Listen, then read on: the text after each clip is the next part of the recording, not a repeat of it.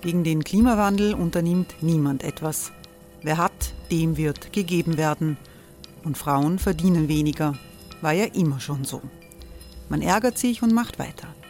Was aber, wenn nicht? Wir haben eine Idee. Die Falter Arena macht die Bühne frei für Menschen und Projekte, die das Land verändern. Mein Name ist Eva Konzett, ich leite das Politikressort im Falter und am Sonntag, den 26. Mai, veranstalten wir im Wiener Stadtsaal die nächste Falter Arena. Mit dabei unter anderem der ehemalige Politiker und Neosänger Matthias Strolz, Theresa Imre von Markter, Sonja Jöchtel von Love Politics oder Kari Ochsner von Ochsner Wärmepumpen. Machen statt jammern. Wir schauen uns an, wie das funktionieren kann. Kommen auch Sie vorbei. Alle Informationen und Tickets finden Sie unter falter.at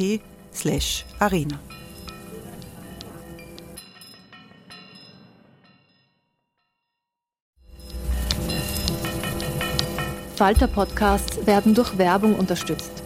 Das hilft bei der Finanzierung unseres journalistischen Angebots. Many of us have those stubborn pounds that seem impossible to lose, no matter how good we eat or how hard we work out. My solution is PlushCare. PlushCare is a leading telehealth provider with doctors who are there for you day and night to partner with you in your weight loss journey. They can prescribe FDA-approved weight loss medications like Wagovi and Zepbound for those who qualify. Plus, they accept most insurance plans. To get started, visit plushcare.com slash weight loss. That's plushcare.com slash weight loss.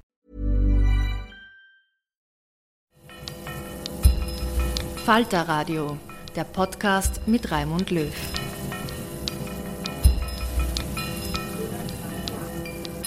Sehr herzlich willkommen, meine Damen und Herren, im Falter Radio. Rebellische Demokratie oder autoritäre Wende? Die Frage stellt der Buchautor und Soziologe Oliver Nachtwey nach einer tiefschürfenden Untersuchung der Rebellion, die sich rund um Corona, aber nicht nur dort in unseren Gesellschaften manifestiert.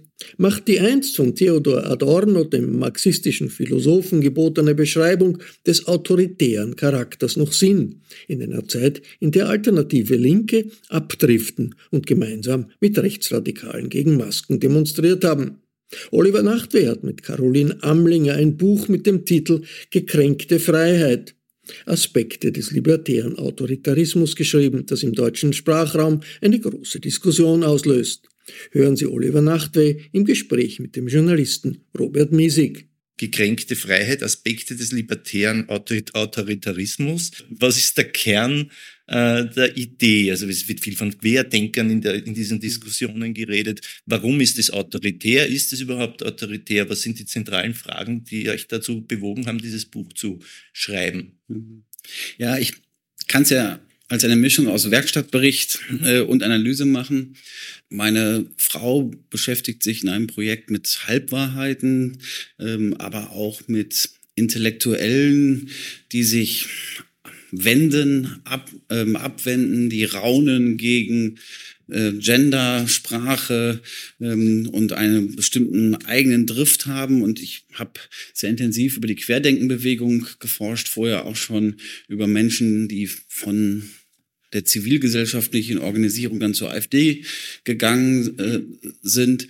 Und irgendwann kam die Idee auch, oder die, die, in den Gesprächen dann auch die, die Vorstellung auf, dass, dass wir gar nicht so unterschiedliche Dinge machen, sondern wir haben, wir haben gesehen, ähm, in unseren unterschiedlichen Forschungen, da, da gibt es ein Gemeinsames. Und deshalb ist das eine, eine empirische Kategorie, der libertäre Autoritarismus, und keine sozialphilosophische oder rein theoretische Kategorie, sondern etwas, was wir real vorgefunden haben. Und die meisten Menschen, die wir interviewt haben oder womit wir uns beschäftigt haben, haben so ein gewisses Moment von einem Anti-Autoritarismus, von einer Antistaatlichkeit, ein, ein Rebellieren gegen neue Normen, neue Normen der Gleichberechtigung, wie zum Beispiel eben Gendersprache, ähm, aber auch Normen wie das Maskentragen, was dann relativ disruptiv da, reingekommen ist, was dann auch mit Solidarität begründet wurde oder legitimiert wurde. Und ähm, dieses Element von der Antistaatlichkeit, der Rebellion gegen Normen, dem, vor allem dem Beharren auf dem eigenen Individualismus, Das war ganz zentral. Und andererseits haben wir gesehen, all die Menschen hatten das auch das andere Element mich gemeint, dass sie sehr stark in binären Machtkategorien äh, gedacht haben, extrem abwertend ihren vermeintlichen Gegnern gegenüber waren. Das kann man erstmal sagen, das macht ja einen noch nicht zum Autoritären. Man schimpft ja auch mal selbst ähm, über die anderen. Ähm, aber wenn man sich dann nochmal weiter dann, dann angeschaut hat, dann ist das sehr häufig mit einem, einem Verschwörungsdenken ähm, zusammengegangen mit einem, einem Denken, was auch eine gewisse Strafsucht da, da, da drin hatte. Und das war für uns so das Interessante. Wir, wir kommen beide aus der kritischen Theorie, ähm, finden aber so ein bisschen die, die Adepten der kritischen Theorie dann immer schwierig, die dann immer einfach nur die Theorie reproduzi reproduziert haben. Und wir haben erstmal gesehen, wenn man damit ganz klassisch hineingegangen ist ins Feld, dann hat es nicht so ganz gestimmt, da kann ich gleich noch was zu sagen, weil zur kritischen Theorie, der zur Theorie des Autoritarismus, wie sie Adorno und seine Kolleginnen äh, entwickelt haben, gehörte zum Beispiel auch die autoritäre Unterwürfigkeit und der Konventionalismus. Und das haben wir nicht gefunden. Und deshalb haben wir dann erstmal gesagt, wir forschen empirisch und vertiefen das und sind dann wieder zurück zur Theorie gegangen. Und da haben dann sehr viele Elemente, was Adorno dann schon zu dieser autoritären Persönlichkeit zugeschrieben hat, dann doch wieder gestimmt. Unter anderem eben auch der Aberglaube, die, was es, was bei Adorno heißt, die, die Anti-Intrazeption, das ist jetzt also der Fachbegriff, aber heißt im Grunde die Abwehr des Sensiblen, das, das wahnsinnige Stereotype denken und auch das, das, das Projektive. Also das Projektive, nämlich die, die Vorstellung, ähm, geht ja mit den Verschwörungstheorien zusammen, dass man einen großen Umbau äh, vorhat, dass dahinter ein großer Plan steht. Und deshalb libertärer Autoritarismus einerseits ein Absolutsetzen der eigenen individuellen Freiheit, aber unter Verneinung der gesellschaftlichen Voraussetzungen dieser Freiheit und dass diese Freiheit dann eben ja als ein, als ein Eigentum gesehen wird, was mit allen Mitteln verteidigt werden kann. Und mit allen Mitteln, äh, und das finde ich ist, ist, interessant, heißt dann aber nicht äh, gegenüber einem, einem Staat, der uns allen die Freiheit nehmen will, sondern diese Mittel beziehen sich dann auch auf diesen Normenwandel. Und wir sehen das im Nachhinein auch mal ganz interessant, dass es vielen auch gar nicht wirklich um die eigene Freiheit ging. Ähm, viele machen jetzt auch die Erfahrung, dass Menschen, die jetzt heute noch eine Maske tragen, dann auch äh, öffentlich dann angegangen werden, ähm, dass man in der U-Bahn angesprochen wird, warum trägst du denn heute noch eine Maske? Also sozusagen, das, das ist für sie dieses Symbol der Unterwerfung. Wenn wir äh, sagen, die Linke war immer eine Freiheitsbewegung, dann hat man natürlich die demokratischen Freiheitsrechte versucht mhm. durchzukämpfen, aber natürlich auch an vielen Stellen äh, eine Freiheit einer freien Leben, eines freien Lebenvoll mhm. Lebensvollzugs, ja, sei das jetzt gegen Konventionalismus, Konformismus mhm. und so weiter und so fort. Äh, und in dem steckt ja schon wieder dr schon drinnen so eine Art, zumindest der Fluchtpunkt einer radikalen Individualisierung. Ja? ja. Ich, so. Äh, und das steht aber gleichzeitig wieder in Spannung zu verbindlichen Gesellschaft verbindlichen gemeinsamen Normen, ohne die man in Gesellschaft nicht leben kann. Also dieses Spannungsverhältnis dieses Freiheitsbegriffs hast du ja immer schon gehabt. Äh, was ist daran jetzt neu und was ist sozusagen, und dass man in diesem Spannungsverhältnis sich verorten muss, äh, sei es als Mensch, sei es als Bewegung, sei es als politische Dings, ist ja sozusagen nicht ganz neu. Was ist daran neu? Hm. Das ist ein wichtiger Punkt und aus dem Grund ist das Buch auch ein bisschen dicker geworden, als wir es eigentlich geplant hatten, weil wir dann auch erstmal noch sozialtheoretisch und historisch daran gehen wollten und mussten, ähm, weil es aus unserer Sicht einfach notwendig war, erstmal das, das Individuum in der Geschichte und der Gesellschaft ein wenig zu rekonstruieren. Und natürlich, genau wie du gesagt hast, linke Bewegungen waren in ihrem Kern immer Freiheitsbewegungen. Also Willy Brandt hat mal gesagt, worum geht's bei der Sozialdemokratie? Und er hat gesagt, Freiheit ist, ist der Kern von allem. Aber das waren Freiheitsbewegungen, die Freiheit aus dem Feudalismus, der, der Hierarchie gegenüber dem, dem Feudalherrn, später der Hierarchie äh, gegenüber dem Kapitalisten, der, der wilhelminischen Ordnung in, in Deutschland ähm, bedeuteten. Ähm, in der deutschen Sozialdemokratie, ich weiß nicht, wie es in der österreichischen war, war aber Beispiel das der Begriff Eigenverantwortung äh, ganz stark, weil es wirklich darum ging, das Leben eigenverantwortlich zu leben. Und deshalb ist diese Bewegung für uns heute vielleicht auch so irritierend, weil ganz bestimmte Begriffe, die eigentlich zum linken Repertoire zentral gehören, hier in einer verrückten Art und Weise, und verrückt betone ich jetzt nicht in einem Sinne von pathologisch verrückt, sondern verrückt mit Bindestrich dazwischen, also sagen einer, einer schiefgestellten Art und Weise ähm, gebraucht werden. Wenn man auf die Corona-Demonstration oder die Anti-Maßnahmen-Demonstrationen in Deutschland gegangen ist, ähm, da war, gab es drei Slogans, äh, Friede, Freiheit, keine Diktatur. Ist jetzt sagen erstmal nicht so äh, ein, ein, Slogan, wo man dachte, jetzt ist man hier unter Nazis. Ja. Ne? Ähm, und was, was für uns das, das Element ist, dass wir erstmal rekonstruiert haben, wie funktionierten auch Subjektkonstellationen in der Moderne. Und da beziehen wir uns dann auf die neuere Soziologie, die äh, dann dazu neigt, auch bestimmte schwierigere Begriffe oder äh, Begriffe, die erklärungsbedürftig sind, zu entwickeln. Da spricht man dann von der Spätmoderne. Und ähm, das wird von Andreas Reckwitz oder Hartmut Rosa sehr stark aufgenommen. Und Sie sagen, es gab eben einen Subjektwandel von dem bürgerlichen Subjekt des 19. Jahrhunderts, ähm, wo es dann auch nochmal um ein, ein, ein Freiheitsmoment ging, was jetzt erstmal sich, wie es auch im Begriff heißt, sich erstmal auf das Bürgertum richtete. Reckwitz und Rose interessieren sich jetzt nicht so stark die, für die Arbeiterbewegung. Das haben sie eigentlich hinreichend nicht beachtet.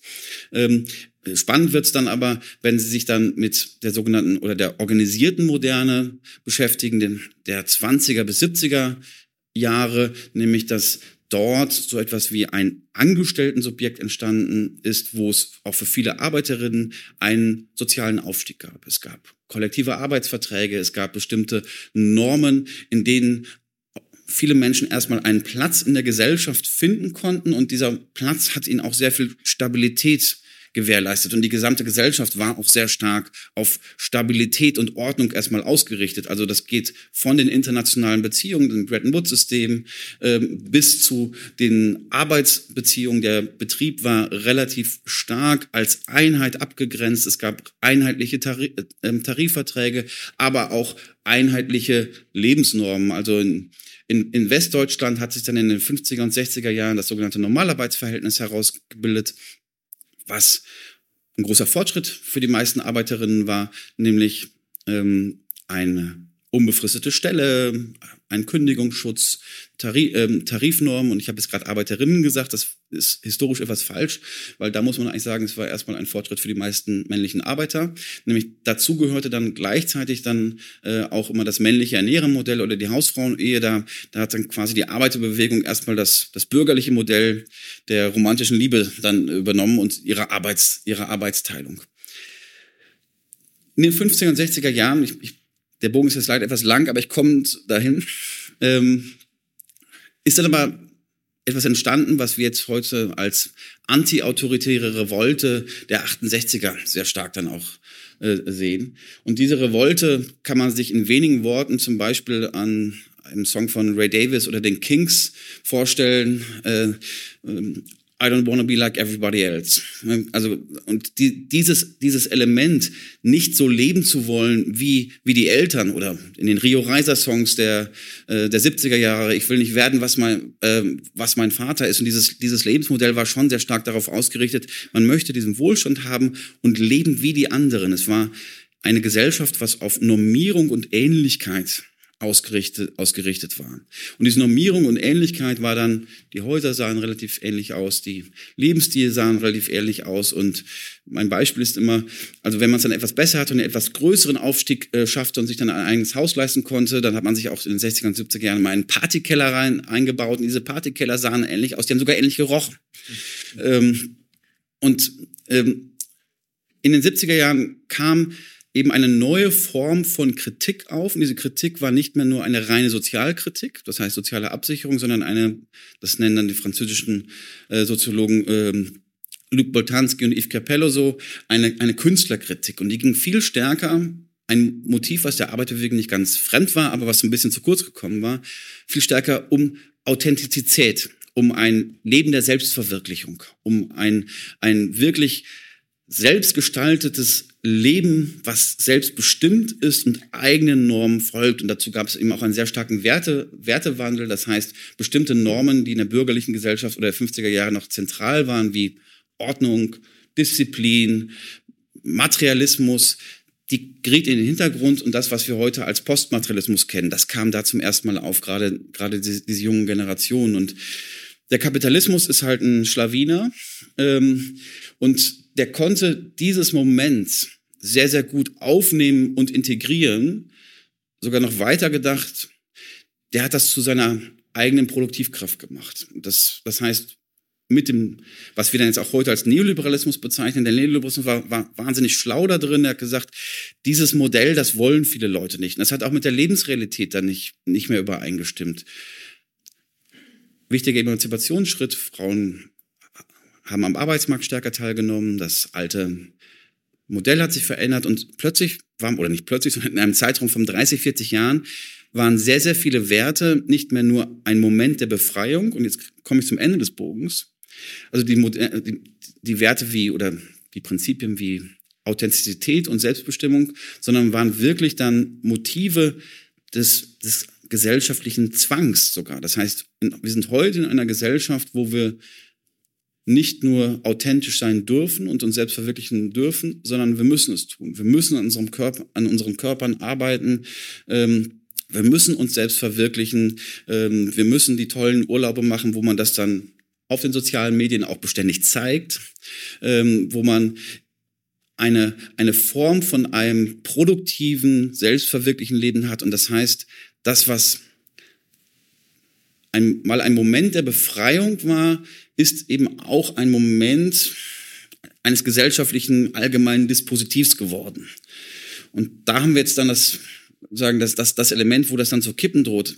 Wenn man so möchte, hat die Gesellschaft sich bis zu einem Grunde emanzipiert oder befreit, dass sie selbst ihre eigenen Grundlagen, nämlich dass es für unsere eigene sehr, sehr große Individualität, unsere Wahlfreiheiten Voraussetzungen gibt, nicht mehr wirklich erkennt. Und wir nennen das dann Abhängigkeitsvergessenheit. Das heißt, alle Individualisierungen, die wir haben, haben Voraussetzungen. Diese Voraussetzung ist zum Beispiel der Sozialstaat, dass man keine Angst keine große Angst vor Arbeitslosigkeit haben muss, weil es zumindest erstmal eine Absicherung gibt. Ähm, wenn wir Kinder haben, können wir diese Kinder in eine, in eine Kita geben, auch wenn wir weit entfernt vom Elternhaus äh, äh, wohnen. Das heißt, diese gesellschaftlichen Voraussetzungen der Individualität, die werden verkannt bis hin zu den normalen Gesetzen, die das Leben einfach ja. machen, dass man bei Rot nicht über die Kreuzung geht äh, oder nur dann ja. und vor allem nicht mit dem Auto fährt, weil man könnte jemand niederführen. Ja, ja. Ne. Und das sind dann eben Elemente, wo die, wo die, wo diese Emanzipationsnormen, die wir eigentlich progressiven Bewegungen zuschreiben, mit dem, Neoliber mit dem Neoliberalismus eine gewisse Fusion einge, eingegangen sind und deshalb nennen wir das dann so eine Art verdinglichte Freiheit. Die Leute sehen gar nicht mehr, dass ihr Frei, ihre Freiheit ein Produkt eines kollektiven Kampfes der Vergangenheit ist, sondern das ist ihr natürlicher individu, individueller Besitz. Es ist ihr individuelles Besitzrecht, ins Fitnesscenter gehen zu können, jeden Tag ähm, etc. Mhm. Und wenn das eben kein Produkt mehr der Gesellschaft ist, und auch kein Produkt von kollektiven Kämpfen äh, mehr ist, die man gegen oben verteidigt hat, sondern einfach mein rein individuelles Besitzrecht, dann ist jede neue Norm, die da reinkommt, sei es eine Sprachnorm oder sei es eine Norm, jetzt eine Maske zu tragen oder einen Lockdown zu haben, ein wirklicher Anschlag auf, auf dieses Leben. Ihr äh, analysiert das ja auch oder schreibt es ja auch sozusagen die Menschen, die hier rebellieren. Ich sage das jetzt, äh, ich sage bei da jetzt immer dazu, dass es ja natürlich jetzt irgendwie ein Hilfsbegriff ist, weil es sind ja durchaus verschiedene, ja. Und es trifft sicher nicht für alle zu und nicht für alle in Reinform, aber durchaus in einem breiten Sinn, jedenfalls von denen, die ihr auch empirisch befragt habt, äh, rebellieren nicht in den Werten von Konvention und Konformismus, wie das sozusagen der klassische rechte Autoritarismus war, sondern eigentlich auf Basis der Normen und im Namen der Normen der genau. späten modernen Gesellschaft, nämlich Selbstbestimmung äh, und, äh, und Autonomie, was schon mal interessant ist. Und machen darüber hinaus sehr viele andere Dinge, die wir normalerweise nicht mit Autoritarismus und mhm. Unterwerfung und Selbstunterwerfung und Führerkult und so und so weiter verbinden. Nämlich sie haben Zweifel an dem, was sie vorgesetzt mhm. bekommen, von oben und von den Etablierten. Sie recherchieren die Wahrheit hinter mhm. den Dingen, hängen 18 Stunden im Internet herum und googeln rum, äh, um äh, die verdeckten Machenschaften mhm. hinter der Oberfläche. Also alles Dinge, die ja eigentlich total unterstützenswert sind mhm. und die die Linken auch immer gemacht haben. Was ist, warum ist es dann eigentlich autoritär? Die Frage ist super, weil es ist erstmal auch hier erstmal eine Form von Herrschaftskritik. Und auch hier ist es wieder die schiefgestellte Herrschaftskritik. Und das, da sind bestimmte Probleme auch drin. Also sagen der, die, die Kurzfassung ist, es wird dann autoritär, weil die Linke selbst in ganz breiten Sinne zu sehr auch aufgegeben hat, ihre Herrschaftskritik ähm, auszuüben. Mhm. Aber was da dann passiert, ist erstmal auch etwas, was etwas typisch Linkes ist. Und wenn wir uns nochmal an die ähm, zum Beispiel eine Ökologiebewegung äh, anschauen, dann üben sie erstmal eine epistemische Kritik, also eine Kritik an den Wissensgrundlagen des, des Herrschaftswissens. Und das hat immer dazugehört, wenn man sich anschaut, anschaut Marx oder Engels, ähm, die haben eine Kritik an der kapitalistischen Gesellschaft geübt im 19. Jahr, im 19. Jahrhundert, die ist den meisten bekannt, relativ drastisch war.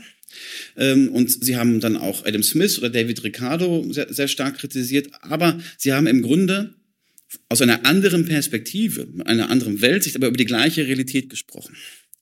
Und wenn wir uns dann die Ökologiebewegung anschauen, der 50er und 60er Jahre, und auch hier hat diese epistemische Herrschaftskritik stattgefunden und die war extrem wichtig. In Deutschland ist jetzt gerade nach mehr, ich glaube, fast 50 Jahren Kampf im Wendland endlich bekannt und ist aufgegeben worden, dass man da ähm, in den Salzstöcken die alten Atomstäbe sicher, sichern lagern kann. Und das hängt sehr stark damit zusammen, dass soziale Bewegungen mit ihren eigenen Expertinnen das öffentliche Narrativ der, Bundesreg der damaligen Bundesregierung und auch bestimmter Expertinnen, die da drin waren, in Frage gestellt haben, äh, ist, denn, äh, ist das denn ein sicheres Endlager? Und wenn wir jetzt mal so die Augen schließen und denken, oh, da gibt es jetzt plötzlich Gegenexpertinnen, die das, äh, das ist genau das, was in der Corona-Pandemie eigentlich stattgefunden hat. Und deshalb hat immer diese Gegenexpertise, diese Gegenepistemologie war auch etwas, etwas zentral Linkes und ist es, ist es bis heute. Cool fact a crocodile can't stick out its tongue. Also, you can get health insurance for a month or just under a year in some states. United Healthcare short term insurance plans, underwritten by Golden Rule Insurance Company, offer flexible, budget friendly coverage for you. Learn more at uh1.com. was jetzt nur hier stattfindet. Und das, ähm, das ist dann das Problem, Problematische, dass sehr viele Ele Elemente dieser Handlung ein wenig postmodern fast geworden sind. Und zwar, wenn man sich das dann anschaut, also ich kann es nicht für die österreichische Linke sagen, aber als dann der Lockdown gekommen, ähm, also erstmal gab es auch während der Pandemie-Maßnahmen, da muss man auch mal sagen, da ist jetzt auch ganz sicher nicht alles richtig gut gelaufen, um das ganz vorsichtig auszudrücken. Also in Deutschland und in der Schweiz haben sowohl die zentralen Institutionen gesagt, äh, wir brauchen keine Masken. Man hatte auch gar keine. Ein paar Monate später hat man gesagt, ähm, ihr, ihr müsst jetzt bitte alle äh, Masken tragen. Leute wurden teilweise in den Parks verfolgt, wenn sie nicht genug äh, Abstand hatten. Kitas wurden geschlossen, hat man jetzt zum Beispiel auch gesagt, nee, das war zum Beispiel gar, gar nicht notwendig, wurde damals heftig verteidigt. Hat viel mit Wissenschaft zu tun, auch in einem guten Sinne, ähm, weil Wissenschaft immer auch Evidenzen produziert, die auch nachher dann widerlegt äh, werden können. Aber das wurde dann als bestimmte Zwänge repräsentiert. Und die Linke in Deutschland, der Dietmar Bartsch, der Fraktionsvorsitzende, die meisten von Ihnen werden nicht kennen, weil er jetzt nicht so auffällig ist, ähm, hat dann aber im Bundestag einfach nur gesagt, ja, da wurde jetzt das, Par das Parlament nicht richtig, nicht, nicht richtig befragt.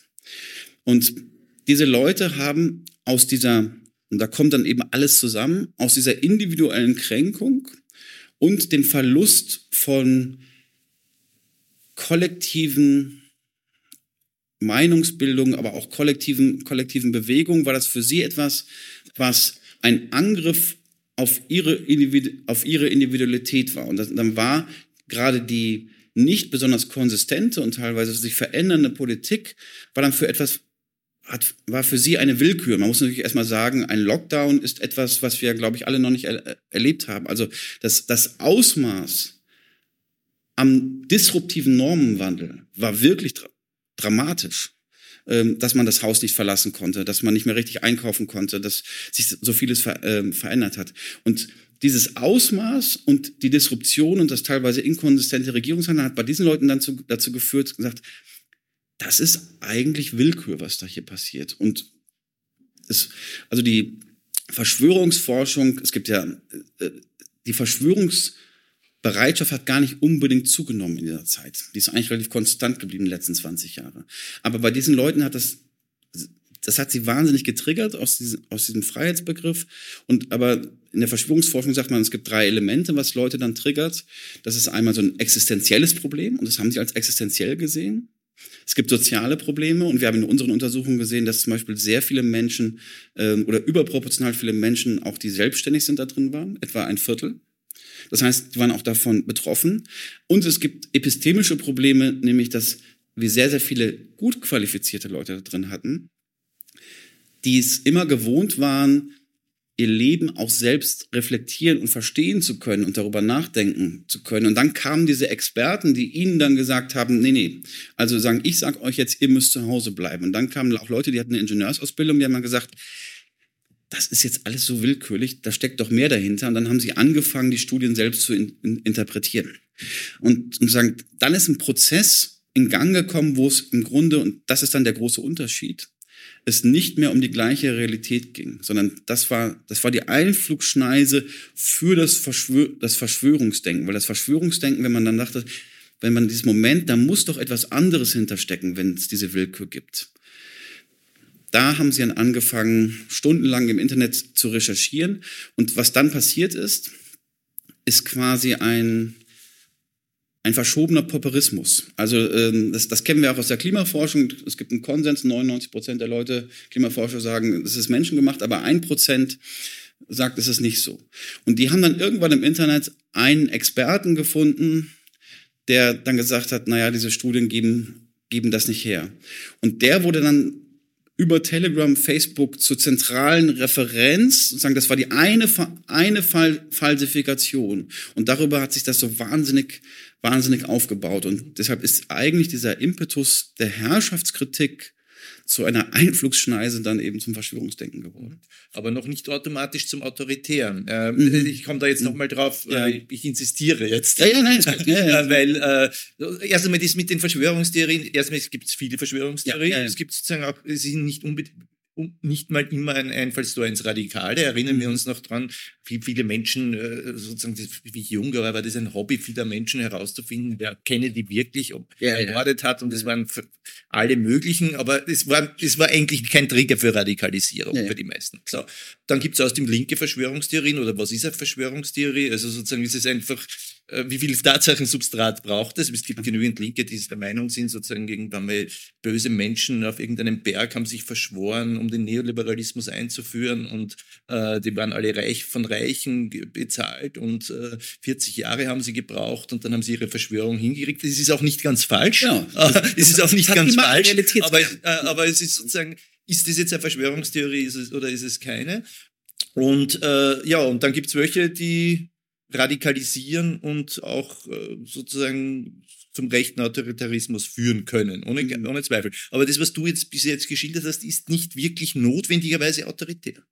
Das ist noch nicht, das ist noch nicht autoritär, aber die, aber die Art und Weise, wie es dann ausge, ausgeübt wurde, also wir nennen es dann den autoritären Drift. Also das, das fängt häufig eben mit wirklich was harmlosen an und ich, im Grunde waren auch unsere Interviews hatten diese autoritäre Struktur. Also wir haben mit Leuten gesprochen. Die haben dann am Anfang sich sogar teilweise entschuldigt, dass sie nicht, nicht gegendert haben oder waren dann Ingenieure und haben uns das erstmal ganz sachlich erklärt. Und diese Interviews haben dann mit einer ganz hohen emotionalen, ja fast affektiven Aufladung ähm, geendet. Und ich glaube, da muss man noch einen Schritt nochmal zurückgehen, nochmal zur Gesellschaftsdiagnose.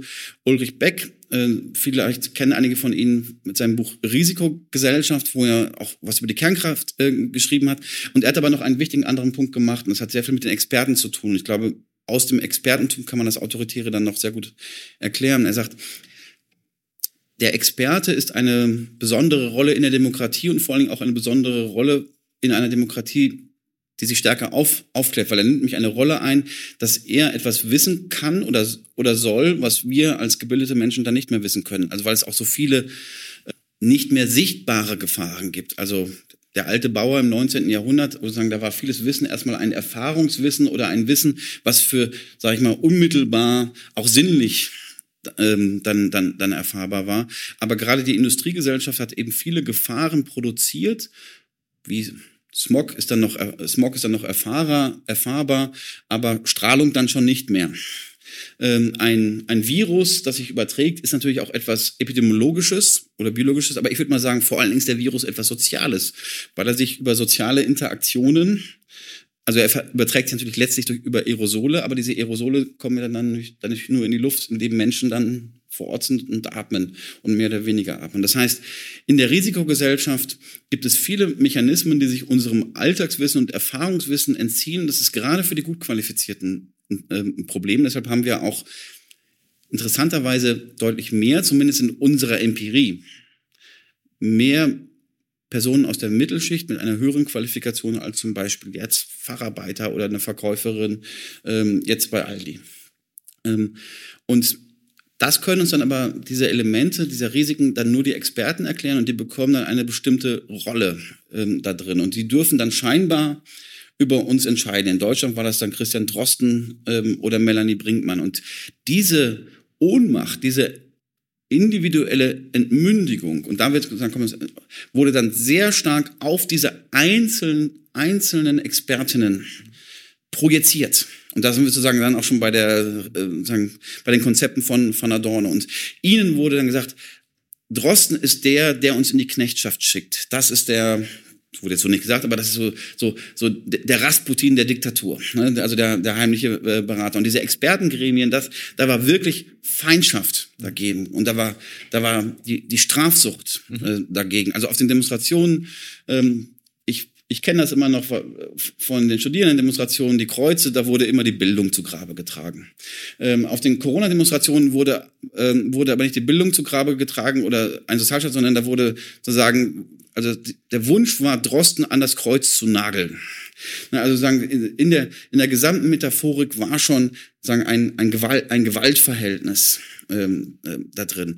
Der, das, das, das, ähm, das Element, dass man die Corona-Maßnahmen als Diktatur ganz stark gesehen hat. Die Diktatur impliziert ein, ein, ein, ein Widerstandsrecht, ein, ein eigenes Überschreiten von, äh, demokratisch, ein, von, von demokratischen Normen. In Deutschland wurde dann auch ähm, sagen eine Person, ein, ein Tankstellenwächter, der eine Person aufge aufgefordert hat, einfach nur seine Maske anzuziehen, die wurde dann auch, äh, der wurde dann auch ähm, erschossen und wir konnten das auf den Demonstrationen wirklich sehen. Die wahnsinnige auf, affektive Aufladung, kann man natürlich sagen, ist auf jeder linksradikalen Demonstration ähm, auch so. Aber diese, diese Mischung, die dann immer zusammenkam aus einer extremen Binarität im Denken, einer gewalttätigen Aufladung, einer, einer, einer, einer Strafsucht, einer Imagination einer Diktatur und wir, wir haben real in keiner Diktatur ähm, ähm, gelebt. Ähm, das sagen würden wir dann durchaus als oder das, das wäre unser Grund, warum wir es als autoritär bezeichnen. Äh, jetzt, damit man ein bisschen ein klareres Bild auch von dem Buch selbst hat, das ist ja, äh, hat ja mehrere Teile. Auf der einen Seite habt ihr natürlich eine These und eine Interpretation des Materials. Auf der anderen Seite, du hast es jetzt auch schon immer angedeutet, habt ihr so etwas wie eine Relektüre äh, soziologischer und auch nicht soziologischer Theorie zur autoritären Versuchung in den letzten 150 Jahren, sage ich jetzt mal. Und da ist natürlich ein zentrales, äh, ein zentrales Referenzbuch, äh, diese Studien über den autoritären Charakter der Frankfurter Schule, Adorno, was ja auch eine empirische Studie ist, aber mit hohen, äh, mit hohen Theorieanteilen und rundherum, was die Leute der Frankfurter Schule, Erich Fromm und andere in dieser Zeit gemacht haben, auch Leo Leventhal, da gibt's ja fantastische Studien, auch aus den mhm. USA, ähm, aus der US-Zeit und auf der anderen Seite habt ihr eure eigene empirische mhm. äh, Arbeit über, wo ihr tiefen Interviews mit Leuten geführt habt, nehme ich an, zu einem, einem gewissen Teil und zu einem gewissen Teil wahrscheinlich auch so quasi Fragebogen, nehme ich an. Ja, genau, es wird ein großes Survey.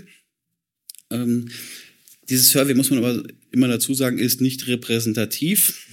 Ähm, das, geht auch bei der, bei der Bewegung nicht ganz so einfach, aber wir haben tatsächlich über dieses, also wir hatten dann mehr als 1100 ausgefüllte Fragebögen von Menschen, die sich mit dieser Bewegung identifiziert haben. Und das heißt, wir haben die über vor allen Dingen die Telegram-Gruppen, die da entsprechend sich positioniert haben, darin dann äh, verteilt. Aber man muss sagen, wir haben sogar wahrscheinlich so einen leichten progressiven Bias da drin. Das heißt, die, die wirklich Rechten äh, da drin, die werden diese Fragebögen nicht ausgefüllt, äh, ausgefüllt haben. Aber insofern haben wir zumindest für relativ viele Leute, über relativ viele Leute ein ganz gutes Bild. Kann man eigentlich sagen, dass die Gefahr besteht, dass ihr diese Milieus zu freundlich darstellt, weil die echten Nazis euch nicht geantwortet haben? Naja, ich würde sagen, das ist zumindest nicht, ich würde sagen, die Milieus, die wir jetzt untersucht haben, die haben wir hoffentlich gut getroffen. Ähm, aber ich glaube, wir haben dadurch nicht die ganze Breite dieser Bewegung äh, erfasst. Und die wirklich radikalen Teile, also es, es gibt signifikant große Preppergruppen da drin, also Leute, die sich quasi die, die Apokalypse voraussehen und sie am liebsten auch schon herstellen wollen. Ähm, die haben wir zum Beispiel nicht besonders stark. Und auch wirklich die Nazis, die da mitlaufen, die haben wir auch nicht drin, das muss man sagen. Also deshalb ist es auch eine, weiß ich nicht, ob es eine Unterschätzung ist, aber das, das ist einfach nicht drin. Was mir aufgefallen ist beim Lesen ist, oder was mir so in den Kopf mhm. gekommen ist, man kann ja autoritäre Bewegungen, können sich auf verschiedene Historien beziehen. Ja? Äh, völlig klar ist, sie beziehen sich relativ wenig oder praktisch niemand oder oder fast niemand äh, und schon gar nicht explizit auf unsere autoritären Traditionen, Faschismus, Dings und so. Äh, äh, es ist sehr viel ähnlicher äh, dem, was man schon seit längerer Zeit kennt, also auch nicht erst seit gestern, seit Trump aus den USA. Das, was sozusagen diese Liber Liber libertäre, aber gleichzeitig radikal-konservative mhm. Neokons-Tradition und auch, die, auch, auch unsere heutigen Rechten, selbst politische Rechte, jetzt äh, mhm. äh, sozusagen der gemäßigte Teil der AfD, mhm. sage ich jetzt mal, der gemäßigtere Teil der FPÖ, äh, machen ja, haben ja keine viel weniger eine Rhetorik der alten Nazis, sondern eine Rhetorik ähm, äh, dieses äh, libertären Konservativismus. Ist das quasi äh, das ist, ist eigentlich alles amerikanisch geprägt? Interessanterweise nicht. Ähm, also wenn man sich die amerikanischen Libertärinnen anschaut, der neue Twitter-Besitzer sagt dir vielleicht was, ähm, oder auch Peter Thiel, also das sind, das sind Libertäre und das sind alles Leute, die dann nicht nur irgendwie Friedman und Hayek bewundern, sondern vor allen Dingen ist deren äh, zentrale Referenzfigur eigentlich Ayn Rand, ne, eine amerikanische oder russisch-amerikanische Schriftstellerin, die schon in den 40er, 50er Jahren das, das Individuum äh, sagen, affirmiert, gerade in seiner Gesellschaftslosigkeit und sagen, für sie ist das der, der individuelle freie Kapitalist das, das, das Zentrum. Aber bei diesen amerikanischen Bewegungen würde ich sagen, gibt es einen großen Unterschied, weil die sind viel stärker ideologisch getrieben. Also das, das sind Leute sozusagen, die aus der, wenn du, wenn du so magst, aus der Ayn Rand Lektüre kommen und danach ihr, danach ihr Leben äh, ausrichten und wo auch viel die amerikanische Tradi äh, Tradition, also es gab ja von, von Werner Sombart mal den berühmten Aufsatz, warum gibt es keinen Sozialismus in den USA? Weil es eben von Beginn an eine hochindividualisierte Siedlergesellschaft äh, ja, war. Umgekehrt, ist nicht gerade das der Umstand, dass du, dass du sozusagen aufgrund der amerikanischen hm. Spezifität hm. eine bestimmte äh, ideologische Aus oder Charakteristikum der amerikanischen Rechten hast? Ja. Genau ja. das Interessante und gleichzeitig, das wird hier jetzt quasi kopiert. Ja, das würde ich ja Ihnen nicht sagen. Mhm. mhm. Also ich, würde sagen, in den USA hast du es genau so, da, da gibt's diese, da gibt's diese Tradierung, aber unsere Leute sind dann viel weniger ideologisch, sondern die sind wirklich ein bisschen postmodern. Ähm, also beziehungsweise ihr eigener Referenzrahmen ist Demokratie. Also während die amerikanischen Rechten ja sogar sagen, in, in der radikalen Form sagen sie, wir, ist ja Washington für sie das die, die Verkörperung des Bösen. Für sie ist die staatliche Regulierung des, äh, die Verkörperung des Bösen. Und sie träumen ja von den unregulierten, äh, in, äh, hochkapitalistischen Inseln, wo alle hinkommen. Und da gibt's dann auch nicht alle. Alle haben die gleiche Rhetorik. Wir rebellieren, also sozusagen wir, mhm. das Volk steht auf. Das ist die echte Demokratie und mhm. wir, äh, die Mehrheit wird, äh, die Mehrheit wird den Werten, die die Mehrheit teilt, zum Durchbruch verhelfen das ist durchaus die Trump-Rhetorik und nicht, Ja. wir brauchen keinen Staat, weil der Staat wird dann dazu führen, dass er unsere individuelle Freiheit Aber, aber Trump wäre für mich viel eher sozusagen noch, noch eine andere Traditionslinie. Also äh, er ist für mich wirklich eher ein Element des ja, des, des faschistoiden Bürgertums. Also er ist einfach ein White Suprematist da, dann da drin, der das sehr stark mit diesem Anti-Washington kultiviert hat. Peter Thiel, der jetzt dann auch Republikaner unterstützt hat, äh, hat aber einen anderen Ausgangspunkt. Also da konvergieren jetzt Elemente.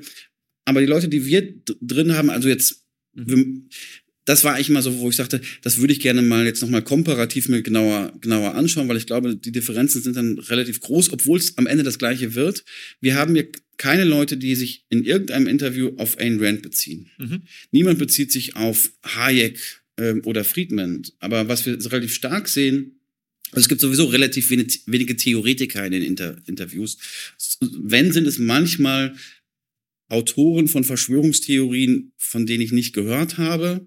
Ähm, es gibt ja manchmal so Daniele Ganser und Ken Jebsen und so. Das sind so, die, äh, das hören die sich dann an.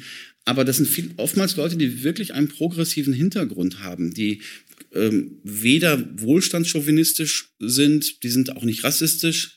Ähm, und die sind auch nicht so autoritär, dass sie eine bestimmte Kindererziehung dann, dann, äh, dann, dann bevorzugen. Sie wollen auch gar nicht unbedingt Konventionen oder haben so eine, so eine Unterwürfigkeit. Also Trump oder Putin sind für die keine, keine Vorbilder. Sondern was wir hier haben, ist im Grunde keine ideologisch getriebene Bewegung, sondern eine, eine Realbewegung, die sich in diese Richtung bewegt, die jetzt vielleicht sich auch noch mal Stück für Stück so ein ideologisches Gerüst anschafft oder aufbaut und das dann rezipiert, das halte ich für gar nicht äh, ausgeschlossen. Aber es, aber es kommt wirklich eher sagen von unten und ist etwas, wo Leute sich dann ja, ich habe es jetzt zweimal postmodern gesagt, einfach ganz viele Theorien, die dann gerade eben da, da, dazu passen, dann zusammenziehen. Aber ihnen geht es zum Beispiel auch gar nicht um Kohärenz, sondern es geht wirklich ihnen in diesem Moment einfach um das, um das kritische Kritiker-Dasein. Um, es, es hat was, was Performatives. Äh, ja, es ist ja auch so ein, vielleicht auch eine Charakterfrage, sozusagen. Wir sind ja auch gegen viele Dinge. Ja. Und zwar mit gutem Recht. Äh, Vielleicht manchmal sogar zu selten, äh, weiß ich nicht, ja. Also, Mhm. aber es ist doch ein, Un- äh, ein Unterschied zu so einem äh, obsessiven Dagegensein, Mhm. selbst bei Dingen, also nur damit man dagegen ist, ne? Äh, Ich meine, du hast ja sogar ein Buch über das Dagegensein geschrieben. Bitte? Du hast ja sogar ein Buch über das Dagegensein geschrieben. Die Reihe heißt hier sogar Genial dagegen, in der wir gerade sitzen, ja, seitdem.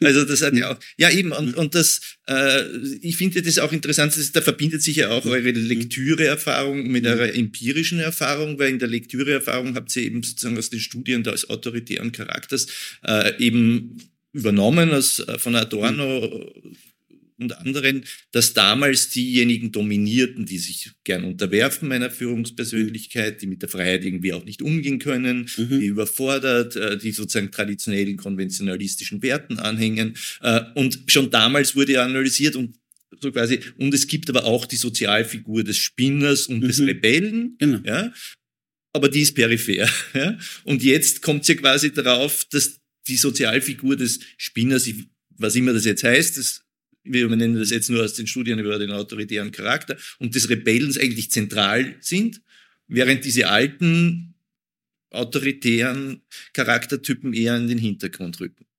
Zumindest in unserer Studie. Mhm. ne? Also ich glaube, diese alten, Auto, also diese alten Formen des Autoritarismus, das sieht man doch nochmal stärker dann auch in der AfD, die ja so sehr stark, zumindest in diesem nicht faschistischen oder nicht vollständig faschistischen Flügel, die ja schon eben dieses Element von, von Ordnung und Disziplin dann da wieder drin haben.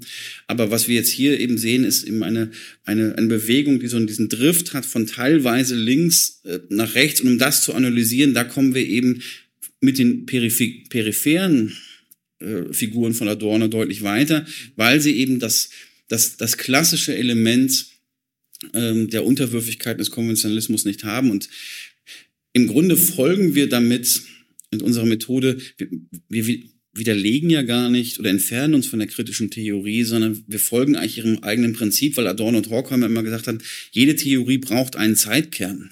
Und sie haben ihre Theorie in den 40er Jahren geschrieben, wo die Erziehungsmaßstäbe und die betrieblichen Realitäten ganz andere waren. Und wir haben unsere Analyse jetzt eben 70 Jahre später gemacht, wo nach einer postmateriellen Wende und starken Wenden in den Erziehungsmethoden. Also insofern macht das, finde ich das sogar auf die Theorie bezogen gar nicht so, gar nicht so unplausibel. Ne? Adorno, äh, Horkheimer und diese Schule wurde ja von Lukács genannt, ein Grand Hotel Abgrund, was sozusagen der düster Pessim die, den düster pessimistischen Sound, äh, zeitweise zumindest davon, äh, äh, ausdrücken sollte.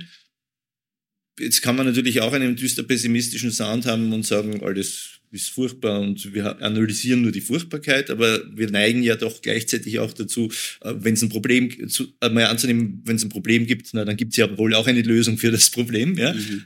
Gibt es für das Problem, das du jetzt analysierst, hast, eine Lösung? Sei, das, äh, sei die Lösung, man kann an diese Leute herankommen, man soll sie nicht zu, also man muss mit der Polarisierung aufhören, weil sie nur so, nur so zu sehr äh, quasi zu Verhärtungen führt oder gibt es eine ganz andere Lösung? Äh, ganz am Schluss in eures Buches kommt der Begriff, ihr habt ihn äh, übernommen von jemandem, der rebellischen Demokratie vor, mhm. die gewissermaßen das ist und das, äh, was für uns alle besser ist, weil es sozusagen nicht zu den verrückten Freiheitsaspirationen führen würde und genau die sozusagen das Fehlen auch von tatsächlicher Herrschaftskritik äh, quasi in dieses Vakuum fallen würde. Wäre das eine Lösung? Was wäre das dann für eine Lösung? Ich meine, ein schöner Satz, rebellische Demokratie oder schöne Metapher. Aber was wäre eine rebellische Demokratie?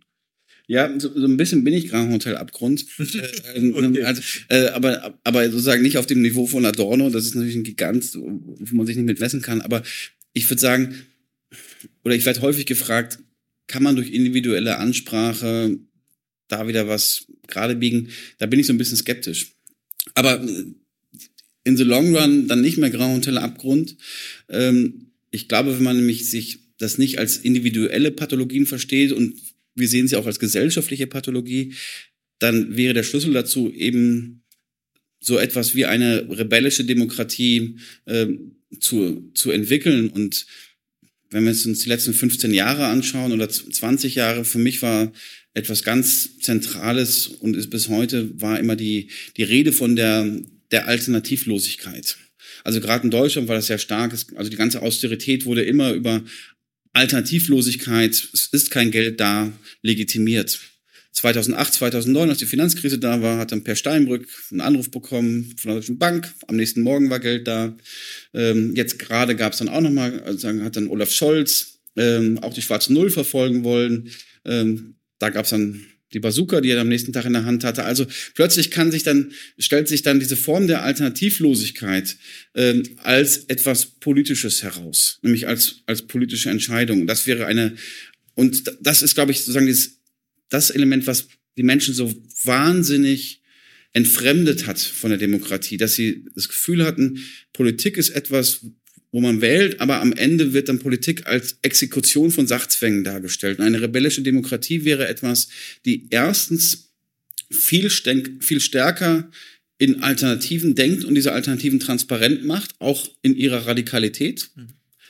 Ähm, wenn wir jetzt über, beim, beim Klimawandel sagen, scheinen, ja, scheinen uns ja die Alternativen zu sein, ähm, werden wir alle individuell weniger fliegen dürfen in der, in der Zukunft, was wahrscheinlich auch so kommen wird. Äh, aber eine Alternative wäre auch zum Beispiel ähm, ähm, den Milliardenreichtum abzuschaffen, weil 124 äh, Milliardäre äh, so viel CO2 rauspumpen wie Frankreich. Also das heißt, sagen, wir können auch anders über diese gesellschaftlichen Konflikte sprechen, die dann auch etwas weitreichender sind. Das wäre ein Element dieser äh, rebellierenden Demokratie, grundsätzlich sich von Sachzwängen zu verabschieden ähm, und anzuerkennen, dass Sachzwänge mit Interessen und Ideen verbunden sind. In der Vergangenheit so häufig mit neoliberalen Ideen. Ähm, und dann aber auch wirklich eigentlich im Grunde im besten Sinne der Aufklärung das herrschende Wissen, aber am liebsten natürlich oder mit dem Prinzip der Vernunftgeleitetheit in Frage äh, zu stellen. Das hat dann sehr viel mit Klassenpolitik zu tun. Ähm, und dann aber auch in, Alter, in Alternativen zu denken. Und dafür braucht es wirklich soziale Bewegungen, die ja nochmal einen anderen und neuen Anlauf nehmen. Und da ist ein bisschen das Problem mit dieser rebellischen Demokratie. Die Leute, die jetzt die vergangenen 50 Jahre für die Rebellion zuständig sind, die sind dann halt häufig ziemlich stark in den Staat gerückt.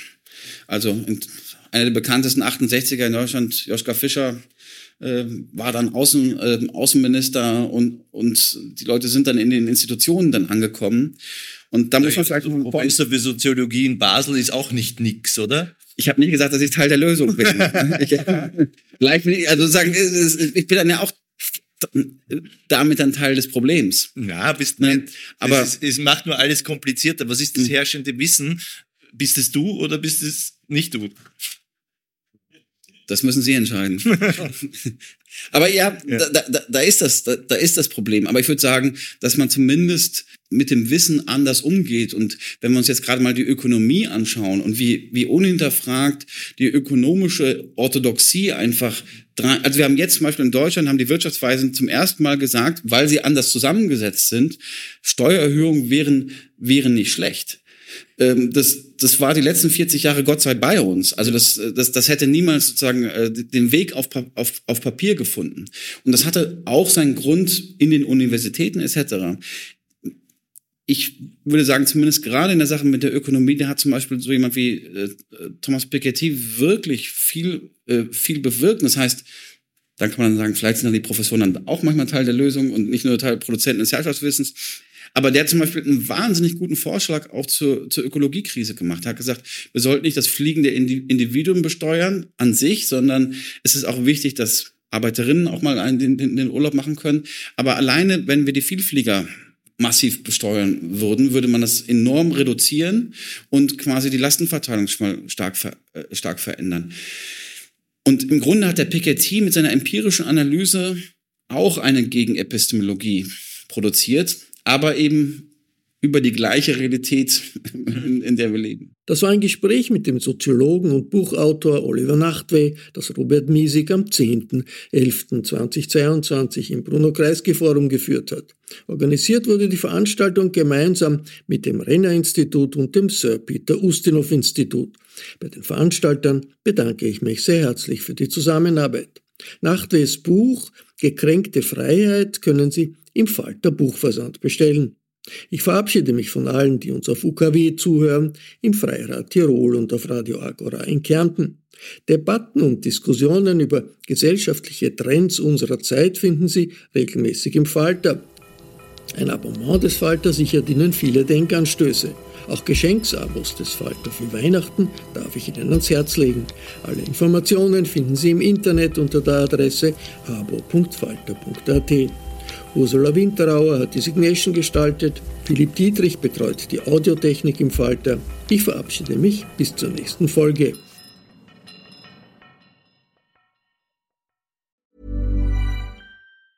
Even when we're on a budget, we still deserve nice things.